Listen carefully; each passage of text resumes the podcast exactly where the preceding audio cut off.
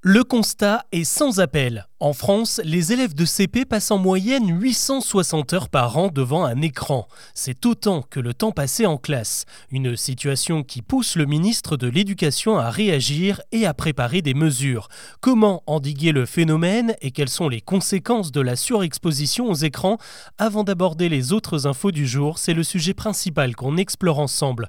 Bonjour à toutes et à tous et bienvenue dans Actu, le podcast qui vous propose un récap quotidien de l'actualité en moins de 7 minutes. On y va.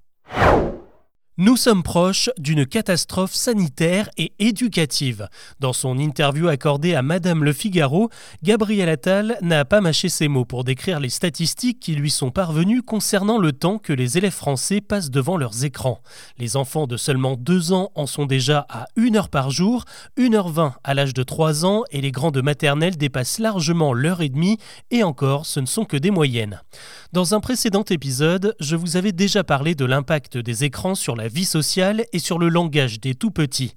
Mais ce qui inquiète également le ministre de l'Éducation, ce sont les effets sur le niveau scolaire des CP actuels qui sont donc déjà biberonnés aux smartphones, aux tablettes et à la télé. Depuis les réformes engagées en 2017 pour améliorer le niveau général en maths et en français, les notes sont remontées un peu partout, que ce soit en CM1 ou en 6e. En revanche, aucune amélioration n'a été constatée chez les CP et les profs peuvent en témoigner, ils sont de plus en plus confrontés à des problèmes d'attention et de concentration chez les élèves. Et ce constat correspond justement aux statistiques du temps d'écran qui n'a fait qu'augmenter au cours des dernières années. Pour remédier au problème, Gabriel Attal prévoit un vaste plan pour l'école. Il le présentera dans quelques jours et il contiendra sans doute quelques mesures spécifiques. La piste principale, c'est celle de la prévention, avec la mise en place de soirées d'échange et de conseils pour les parents organisées dans les écoles. Les familles qui n'ont pas le budget pour investir dans des livres d'éveil pourront s'en faire prêter, histoire d'avoir une solution à la maison. Il s'agira aussi de rappeler les recommandations des médecins, qui sont unanimes, pas d'écran avant d'avoir l'âge d'entrer à l'école Certains recommandent d'adopter la règle du 3, 6, 9, 12. Pas d'écran avant 3 ans, pas de console avant 6 ans, pas d'Internet avant 9 ans et pas de réseaux sociaux avant l'âge de 12 ans. L'actu aujourd'hui, c'est aussi l'ouverture de la COP28, le sommet de l'ONU pour le climat organisé à Dubaï. Je vous en ai largement parlé hier. Eh bien, cette première journée de discussion a déjà abouti à une véritable avancée, celle du dédommagement accordé par les pays riches aux pays les plus pauvres qui subissent des catastrophes naturelles. En tant que principaux émetteurs de CO2 dans le monde, les pays développés vont tous verser une compensation aux États vulnérables confrontés aux sécheresses, aux ouragans et aux inondations provoquées par le réchauffement. Le climat, on en reparle avec Météo France qui livre ce jeudi son bilan 2023, une sorte de récap de l'année avec déjà un premier constat. L'automne qui s'achève dans trois semaines devrait être le plus chaud jamais enregistré dans le pays. L'été dernier figure déjà lui aussi parmi les plus torrides, ce qui devrait logiquement placer 2023 dans les millésimes des records de chaleur. Jusqu'à présent, la température moyenne de l'année dépasse les 14 degrés. Les experts constatent aussi qu'il n'y a pas eu plus ou moins de pluie que les autres années. En revanche, elles n'ont pas du tout été régulières. Les périodes sans précipitation ont été très longues et quand la pluie s'est mise à tomber, elle est arrivée massivement, ce qui a pu donner des catastrophes comme dans le Pas-de-Calais il y a quelques semaines. À l'étranger, la tension est remontée d'un cran en Israël après une attaque revendiquée par le Hamas en plein cœur de Jérusalem ce jeudi matin.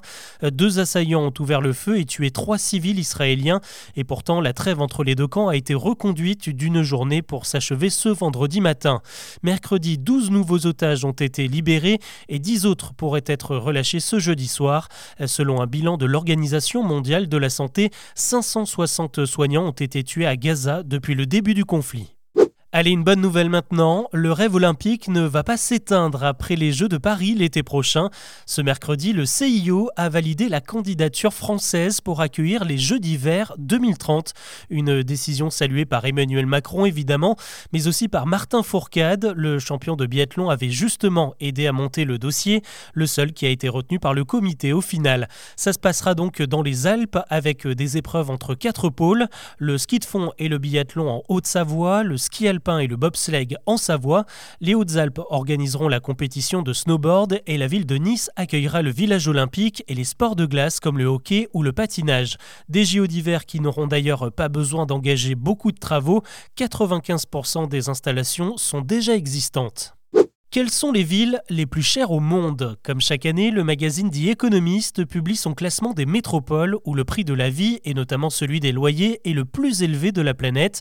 Et l'inflation qui touche toute l'Europe a légèrement rebattu les cartes cette année, puisque c'est Zurich, en Suisse, qui arrive en tête aux côtés de Singapour. New York est relégué à la troisième place cette année.